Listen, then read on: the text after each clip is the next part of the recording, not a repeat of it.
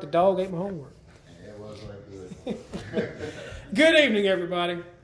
It's good to have this number out with us for our second half of our worship service. And if you have your Bibles, be turning with me to Romans chapter 12.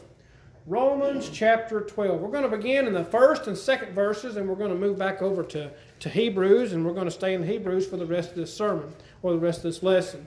Hebrews chapter 12, verses 1 and 2. We, Romans, I'm sorry, yeah, Romans. I'm already in Hebrews in my mind. Um, thanks, Mark. He's my he's my go-to. He's my helpmeet back there. I appreciate Mark. Romans chapter 12, verses 1 and 2. When Paul writes to the church in Rome here, he's telling them to, to, to be something. It's to encourage them to do something.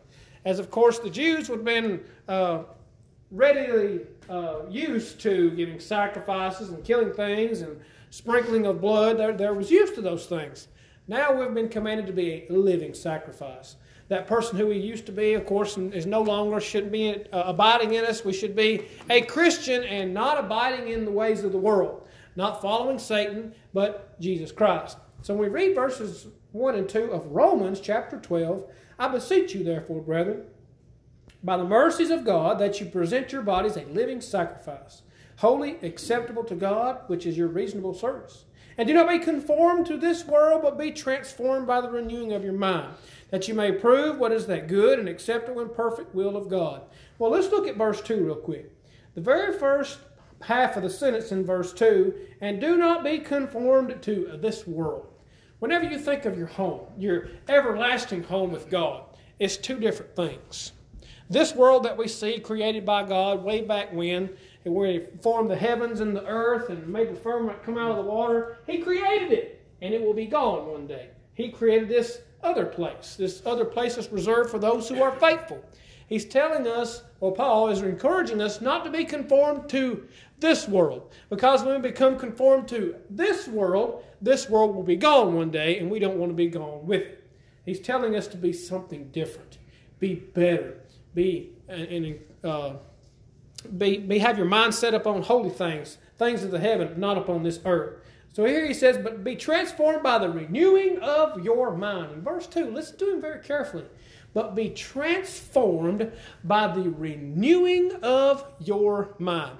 We made a, uh, uh, a discussion, we had a discussion this morning, and, and, a comment was made about the idea of renewing, the idea of, of remembrance. I believe it was on a Wednesday night when we get when we renew ourselves and remind ourselves of salvation. You might think, well, I have salvation on my mind all the time. Do we really and truly honestly have salvation on our mind all the time? Well, if we don't, we need to re- reassure ourselves that salvation is waiting for those who are faithful. Paul, he says, of course, don't be conformed to this world, but transform your mind. Change it. Correct it. No longer have it centered upon this world, but in the next that, where, that place where God is, that place where Christ is, that place where those who are faithful will dwell with Him for eternity. Be transformed by the renewing of your mind, that you may prove, all right, so you may prove what is that good and acceptable and perfect will of God. Do you remember back when you was in class, in, in high school or, or college or whatever class you went to? I didn't go to college. I stopped in high school and went to work. So I remember myself being in school. We had this discussion uh, that in the foyer this morning about the idea of taking tests. Some excelled at it, others did not. Now, when we think of testing, whenever we think of God testing us and, and our faith being tested, James tells us that it will produce patience, that it will, it will make us grow, it will make us uh, get stronger, if you will, as our faith is tested. When we think about the idea of proving what God would have us to do, when you're out there in the world wearing Christ and folks know that you are a Christian in the community, how do they see you? How do you portray Christ in your everyday walk of life?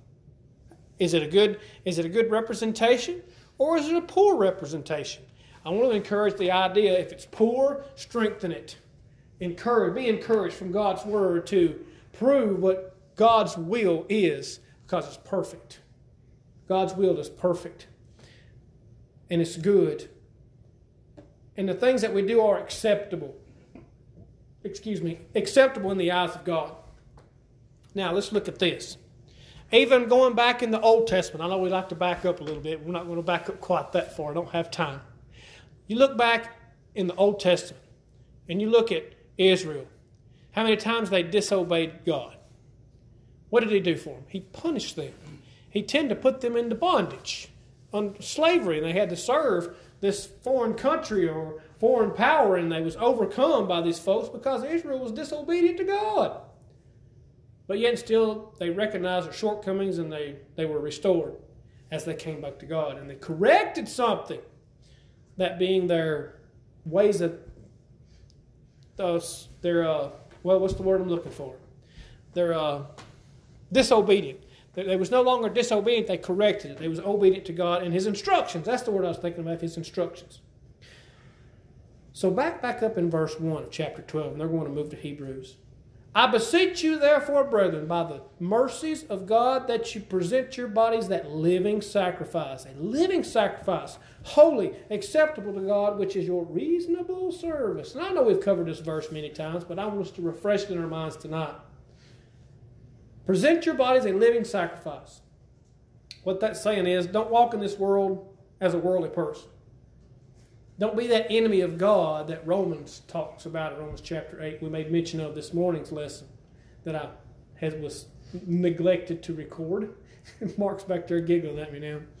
So when we think, we think about a living sacrifice, we think about the idea of being holy or set apart. Our, our, our minds, our motivations are set according to God, not according to this world.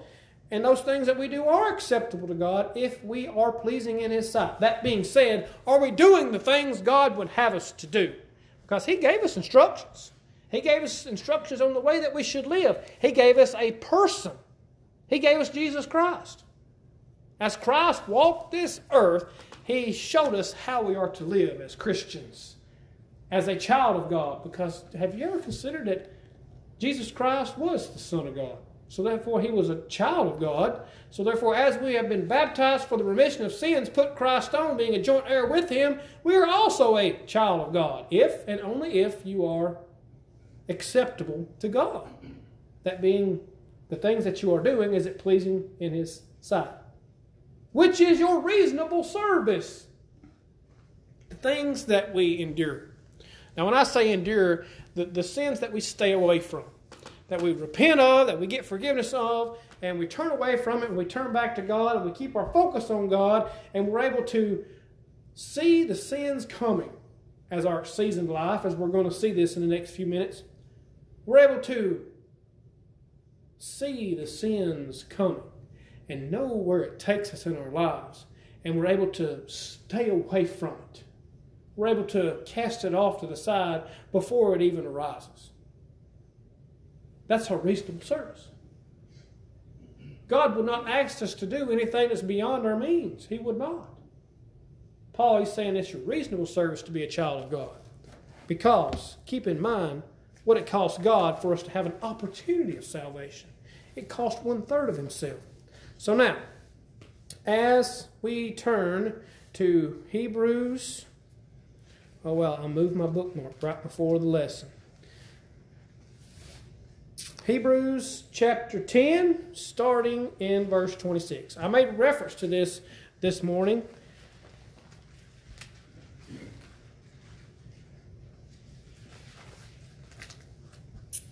Hebrews 10 and verse 26. For if we sin willfully after we have received the knowledge of the truth, there no longer remains a sacrifice for sins. So we learn in Romans chapter 12, we need to be a living sacrifice. It is a choice. Here, wait a minute. It's, it's not implied that we're already acceptable in the eyes of God. Exactly. It's not implied. It requires choice on our part. It requires dedication on our part. Here, verse 26, for if we sin willfully, uh, this this is wrote to the church. So, if someone has been has put Christ on through baptism, as all of us in the audience tonight have done, or even those may listening tonight have done. We have an option. It's not a good option, it's a horrible option.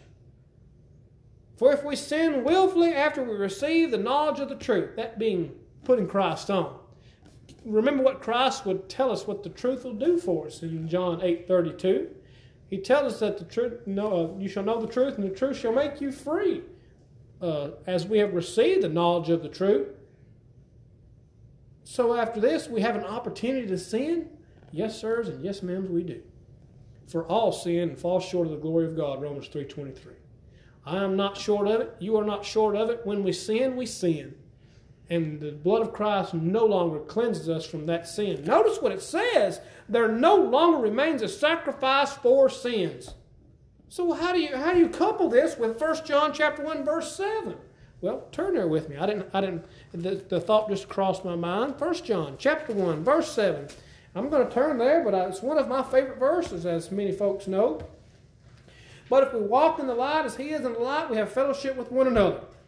And the blood of Jesus Christ, his son, cleanses us from all sin. So there you go. Verse 7 does the Christ's blood, does it not cleanse us from all sin?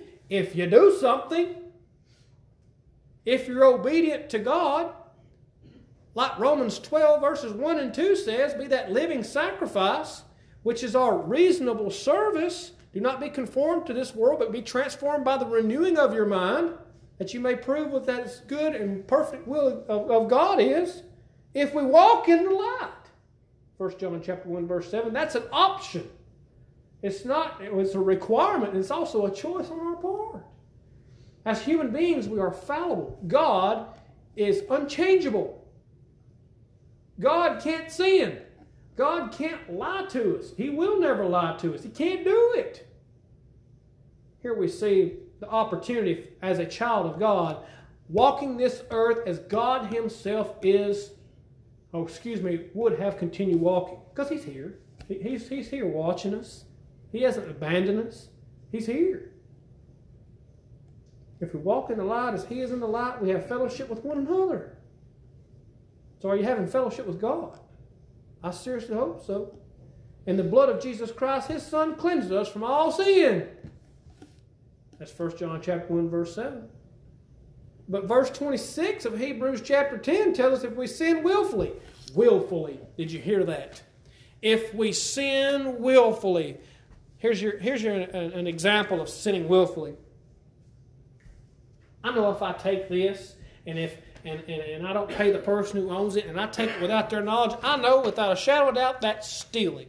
You and I know it, folks around the world knows it, what stealing is. God commands us not to steal. That was even in the old Ten Commandments, right? Thou shalt not steal.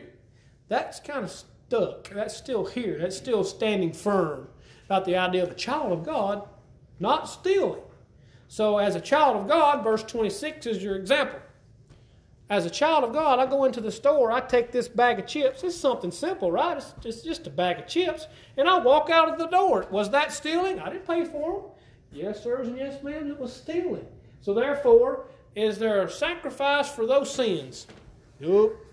I'm afraid not. Until, until we turn back, couple this with 1 John chapter 1 and verse, whoop, too many pages, Jeremy. 1 John chapter 1 and verse 9. If we confess our sins, he is just and faithful to forgive us of all unrighteous. If we confess our sins, he is faithful and just to forgive us our sins and to cleanse us from all unrighteousness. And that's verse 9. Wow. So when I sin willfully, I can escape from it? Yes, we can. We can turn back to God by stop performing that act. Our example was stealing. Stop stealing, pay for your items, and walk out of the door just like you're supposed to. Now, if I paid for those bag of chips and walk out the door, that's not stealing, is it? It's purchasing. There's a difference. Of course, that's one small example about the idea of being guilty of Hebrews 10, verse 26. So, do we need to sin willfully? Uh, no. No, no, no. Because verse 27 carries that thought on. If we're sinning willfully, know this that there is no longer a sacrifice for your sins, but a certain fearful expectation of judgment and fire indignation which will devour the adversaries. Adversaries being plural, being many folks who are going to be lost, who find that broad and wide gate that leads to destruction. So now, as we turn back to Hebrews chapter 6, and here's where we're going to take off. Hebrews chapter 6, verse 1.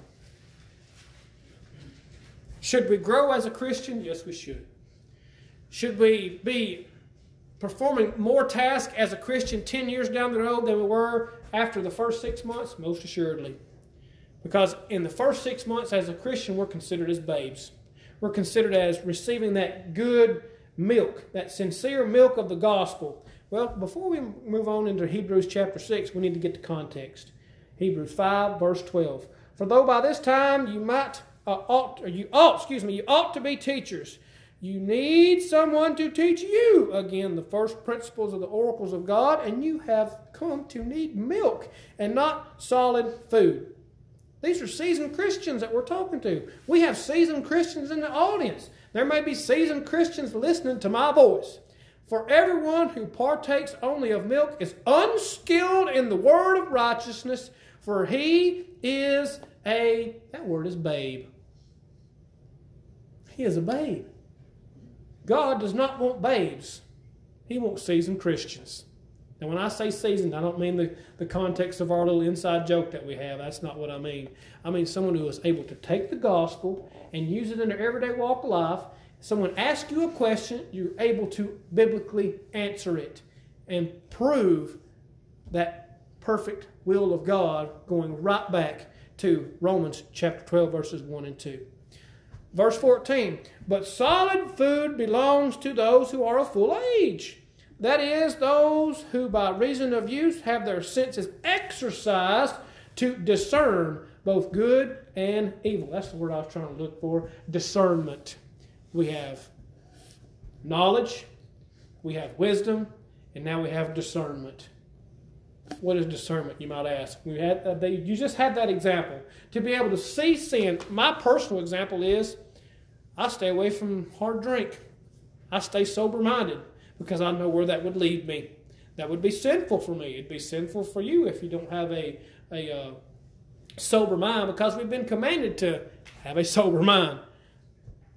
To know to stay away from that sin where it would lead us, it would destroy us if we partake in it. So, therefore, we're able to discern that sin and we're able to stay away from it. Solid food. It's referred to a, an infant and a grown person. Right? You can even see it in the field with your cows, right? How many, how many grown cows do you see partaking of the milk that a, that a heifer has for a, for a calf? How many you see that? None. You don't see that. So now, the idea of an infant, an infant's needing that milk, right?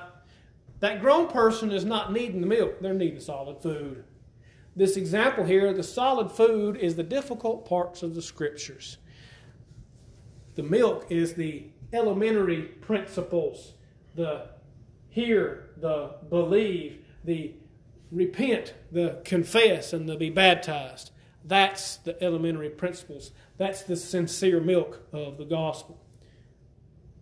Here's your context. There's your context. Verse 6. Now, excuse me, chapter 6, verse 1. Therefore, leaving the discussion of the elementary principles of Christ, if I was to ask you, how does one put Christ on? Could you answer that? Galatians 3.27, right? Baptism.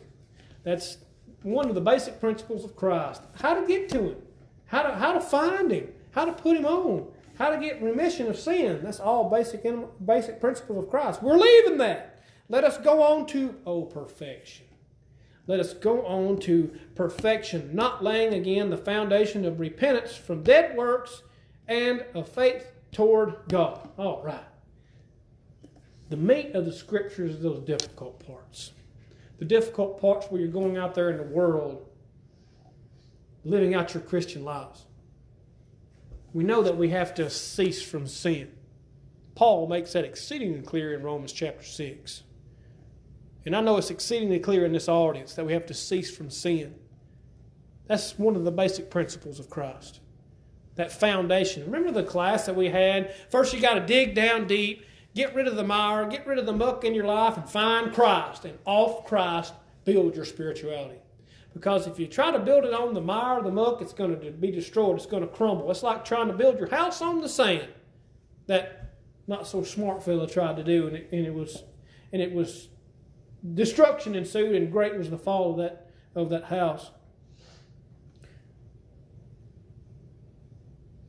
Therefore, laying, leaving the discussion of the elementary principles of Christ, let us go on to perfection. Let's look at that word perfection. You ever seen something that's perfect?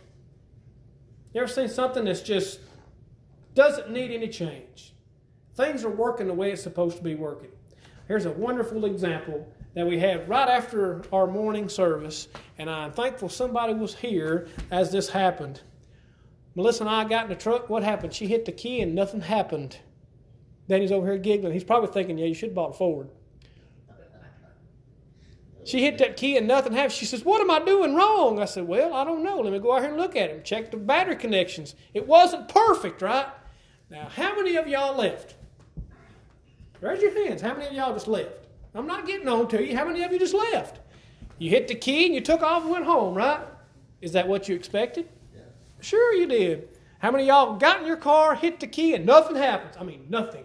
Not even, not that, just absolutely nothing. Down at the store, come up on. You're right. You're right. Mark's another good example of that. It wasn't perfect, was it? Something was wrong. All right. The something was wrong. All y'all left. There was nothing wrong. Y'all went home, enjoyed your lunch, right? And then you came back. That's the way it was supposed to be. Let us leave the perfect, uh, excuse me, let us leave the foundations of Christ, those elementary principles that we know we have to cease from, dead works. Now we're going to move on and get better. Now we're going to start in, involving ourselves in the meat scriptures. And nothing's going to be left out because what? We're going to be perfect. Or try our very best to be perfect. Now that perfect is complete. That's not sin free. That's not what that perfect is. Because all of us are sinners. We, thankfully, we get a forgiveness of those sins as we repent of them. Don't get me wrong about the idea of perfection. This concept of perfection in verse 1 of Hebrews 6 is perfect in the eyes of God. We can, we can be perfect in the eyes of God by following His commands. I believe His Son, Jesus Christ, done those very things, did He not? He kept His Father's commands. So, as we move on from the elementary principles of Christ, in verse 2, of the doctrine of baptisms, of laying on of hands, of resurrection of the dead, and of the eternal judgment. And this we will do if God permits. All right. Many of us have studied the, the, of the scriptures, and as we go through the Bible classes and our as we're progressed through the Gospels, that being Matthew, Mark, Luke, and John, we progress that. We learn about all the things that we need to do to get to Christ, to start our spiritual walk, right? We learn about all this. And then as we get into the other books of the Bible, we learn how we are to live our lives from there out. We, we leave that. We progress on. We don't stay, as many people do, they, they stay in this one spot. They stay in the spot of, of baptism, of, of resurrection, of laying on the hands. They, they're, they're, they're stuck there. We must move on. If we don't move on, we can't be perfect in the eyes of God. Notice verse 3 as he, as he puts this little bit of encouragement in there. And this we will do if God permits. Verse 4 For it is impossible for those who were once enlightened, and having tasted the heavenly gift, and have become partakers of the Holy Spirit, and have tasted the good word of God and the powers of the ages to come, if they fall away. All right, stop there. Stop in verse the very first part of verse 6 before we move on. It is impossible for those who are once enlightened. It was, it's impossible for once to be baptized and living your life as a, as a child of God if you fall away. It's impossible. Impossible what? If they fall away, to renew them again to repentance, since they crucify again for themselves the Son of God and put him to an open shame. Wow. Did you really grasp the gravity of that statement? How many of y'all knowing that Jesus Christ, being the Son of God, there for your salvation, would drive the nails into his flesh, into that cross? Would you do that? Knowing he had to go to the cross and die, but would you do it? Be tough, wouldn't it? It'd be tough to know this is the Son of God and you are killing him all over again. We do that when we fall away. Notice it says, For it is impossible for those who were once enlightened and have tasted the heavenly gift and have become partakers of the Holy Spirit, you might say, well, wait a minute, I never really received the Holy Spirit. Well, let's ask this question How do you receive the Holy Spirit? By obedience, by keeping God's commands, by following His instructions. He gives you a portion of that Holy Spirit. And have tasted the good word of God and the powers of the age to come. If they fall away, if they fall away, first off, verse 4 and 5 speaks to something that's impossible. We learn this in Romans chapter 8 the idea of trying to please God. For you cannot please God if you are his enemy. Let's not be his enemy. Let's make sure we're progressing. Let's make sure we're growing continuously in the Word. And when we fall away, I said when because we do, we will fall away. If we fall away, to renew them again to repentance. There you go. What a wonderful tool a child of God has. You and I, we have a wonderful tool. It's called repentance. We can stand before God justified as we ask Him to forgive us when we stop doing the acts that separate us from God. We do realize that, right? I seriously hope we're asking Him to forgive us. Because if we're not asking Him to forgive us, we're going to stand before God judgment unjustified because we did not get forgiveness of the sins that we had committed. So let's turn away from them. Let's ask Him to forgive us, to renew them again to repentance. Because look what happens when you fall away. Look what happens when you once was a child of God and you've turned back to your old sinful ways, like Romans 6, verse 1 2 instructs us. Well, Paul says there, says, why don't we just help God by sinning more? So, of course, certainly not. He screams it out, and I'm going to lose my voice if I do it. It's about gone. He says, certainly not. We cannot do that. We died to sin. We can't live any longer in it. So, in doing so, when we turn back to that sinful, dead person that's displeasing in the eyes of God, we crucify again for themselves the Son of God and put him to an open shame. That is what your scripture says. That is what God is whispering in your ear. Do not turn back to your sinful life. Because in doing so, it's like you hang Christ on the cross. That's the reason why we read Hebrews 10, verse 26. For if we sin willfully, after receiving the knowledge of the truth, which falls right hand in hand with this idea of not progressing, when we sin willfully, there no longer remains a sacrifice for your sins. And 1 John chapter 1, verse 7 does not apply until you jump into verse 9. You confess your sins, you turn away from them. In doing so, he will forgive you. In doing so, he will renew you. Just like he did Israel. When they when they disobeyed him, he renewed them every time. Now, granted, it was a generation to die off, and he renewed them. But yet, still a little bit different. He will renew us today. So, my question listen very carefully about the idea of putting Christ to an open shame. Put yourself in his shoes. Put yourself in the Son of God's shoes, going to the cross for everybody's sins. Knowing your blood has to be shed. That's, that's the cup that he wished to be passed and you could see in the future because Christ had foreknowledge. He was able to see now then. That's kind of hard to explain, but he can see now then, 2020, knowing that you're going to take his name and live in the world just as how you would want to live. Sinful, disobedient. You put him on.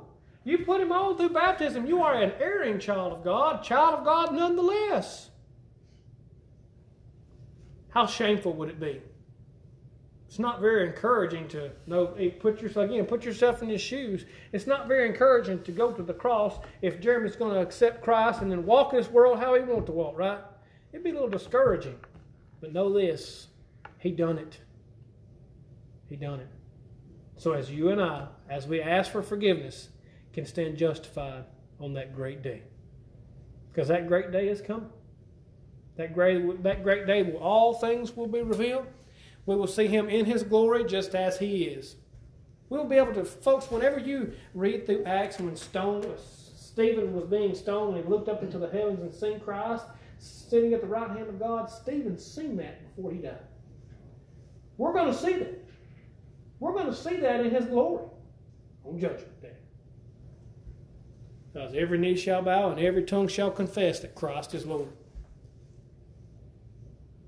So the audience tonight have been baptized for the remission of sins, and every one of us have done so. You may be hearing my voice and saying, "Yeah, I need to put Christ on. I need to. I need to get forgiveness of sins. I need to get my life right." We encourage it. God commands it, because that's when you start your spiritual walk. You may have been baptized for the remission of sins, and you have taken that short walk with Satan. I want to encourage something. As we do not progress, as we sin, as we fall short, when we do not ask for forgiveness, when we refuse to repent, we're dead in our sins, we're sinning willfully, and we are condemned on Judgment Day if we do not change. So let's change. Let's get right in the eyes of God. Let's be that complete that God would want us to have. Oh, excuse that God would want us to be. So have we done this? We always offer an opportunity to get forgiveness of sins. We always offer an opportunity to come forward and confess of our sins as publicly as they've been committed. Do we need to come to God? Why don't we do so as we stand and as we sing a song of invitation?